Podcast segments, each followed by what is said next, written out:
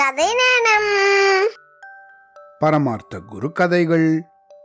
சொர்க்கம் என்ற சோற்று மூட்டை. பரமார்த்த குரு அன்னைக்கு எங்கேயோ வெளியே போயிருந்தாராம். அவரோட சீடர்கள் மட்டும் திண்ணையில படுத்துட்டு இருந்தாங்களாம்.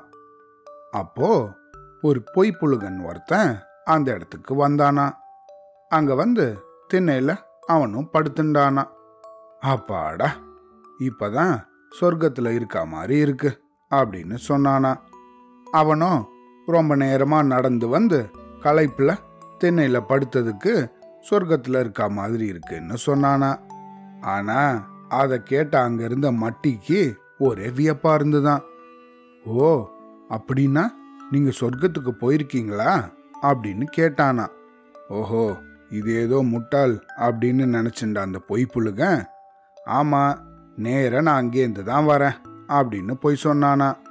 அடேங்கப்பா எங்களால சந்திரலோகத்துக்கு கூட போக முடியல. நீங்க எப்படி சொர்க்கலோகத்துக்கெல்லாம் போயிட்டு வந்தீங்க? அப்படின்னு கேட்டானா மடையன். சொர்க்கத்துல யார் யாரெல்லாம் இருக்காங்க? அப்படின்னு அந்த ஆளை மேலும் கேள்வி கேட்க ஆரம்பிச்சானா முட்டாள். என்ன இப்படி கேட்டுட்டீங்க?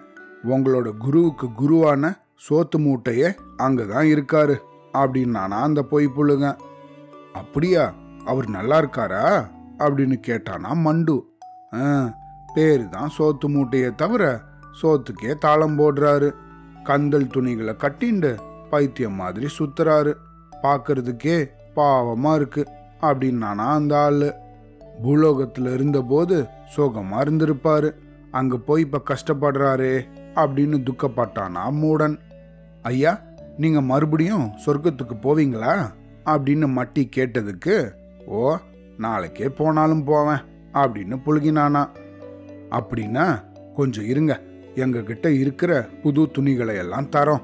கொஞ்சம் பணமும் தரோம். எல்லாத்தையும் கொண்டு போய் எங்க குருவோட குரு கிட்ட கொடுத்துடுங்க அப்படின்னு சொன்னாங்களாம்.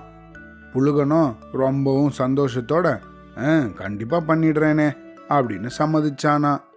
உடனே அஞ்சு சீடர்களும் போட்டி போட்டுண்டு மடத்துல இருந்த துணிமணிகள் பணம் எல்லாத்தையும் எடுத்துட்டு வந்தாங்களாம். போற வழியில சாப்பாட்டுக்கு வச்சுக்கோங்க அப்படின்னு ஒரு புளியஞ்சாதம் கூட கட்டி தந்தானாம் மட்டி. எல்லாத்தையும் மூட்டை கட்டி எடுத்துட்டு அந்த புழுங்க சொர்க்கம் போறதா சொல்லிட்டு அந்த இடத்துல இருந்து ஓட்டம் பிடிச்சானா. வெளியே போயிருந்த பரமார்த்த குரு கொஞ்ச நேரம் கழிச்சு மடத்துக்கு திருப்பி வந்தாராம். அவர் வந்த உடனே இந்த சீடர்கள் எல்லாம் குருவே நீங்க இல்லாத சமயத்துல கூட நாங்க புத்திசாலித்தனமான செயல் செஞ்சிருக்கோம் அப்படின்னு பெருமையோட சொன்னாங்களாம். அடடா அப்படியா? அப்படி என்ன செஞ்சீங்க நீங்க? அப்படின்னு கேட்டாராம் பரமார்த்த குரு. உங்களோட குருநாதரான சோத்து மூட்டை சுவாமிக்கு இனிமே கவலையே இல்லை அப்படின்னானா மூடன். ஆமாம் குருவே சொர்க்கத்திலிருந்து ஆள் அனுப்பியிருந்தார்.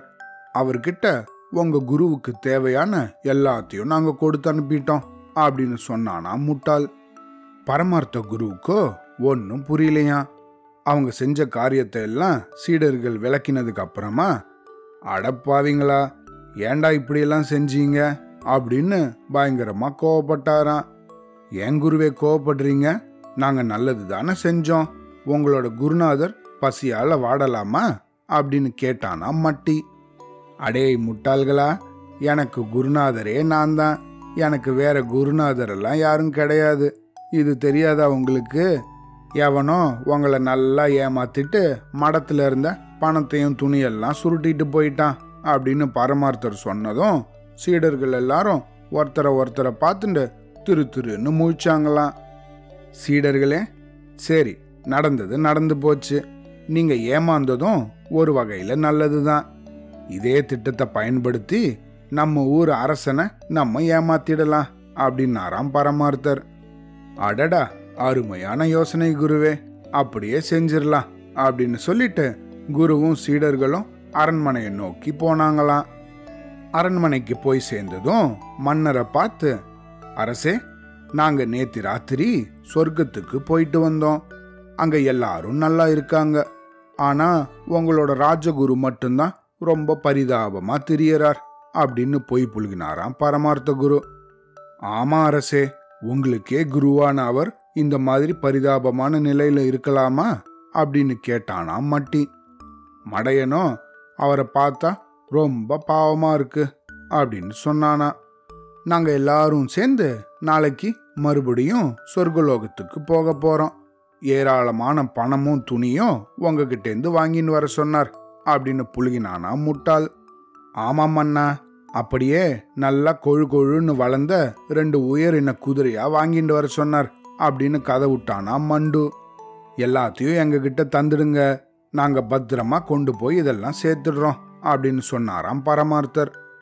அரசனுக்கோ கோபம் கோபமா வந்துதான். யாரங்கே இந்த ஆறு முட்டாள்களையும் ஆறு நாளைக்கு சிறையில தள்ளுங்க அப்படின்னு கட்டளை இட்டாராம் இதை கேட்ட பரமார்த்தரும் அவரோட சீடர்களும் அரசே நாங்கள் என்ன தப்பு செஞ்சோம்? உங்களோட ராஜகுரு தான் சொர்க்கலோகத்திலிருந்து எங்களை அனுப்பி வச்சாரு அப்படின்னு ஏமாத்த நினைச்சாராம் பரமார்த்த குரு. ஆனா மன்னரோ டேய் யாரடா ஏமாத்த பார்க்குறீங்க என்னோட ராஜகுரு இதோ என் பக்கத்திலே தான் உக்காந்துருக்காரு அப்படின்னு சொன்னபடி பக்கத்தில் அமர்ந்திருந்த தன்னோட ராஜகுருவை காட்டினாராம்.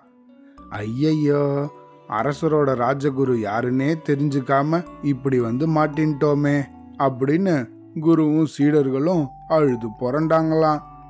அவ்வளோதான்.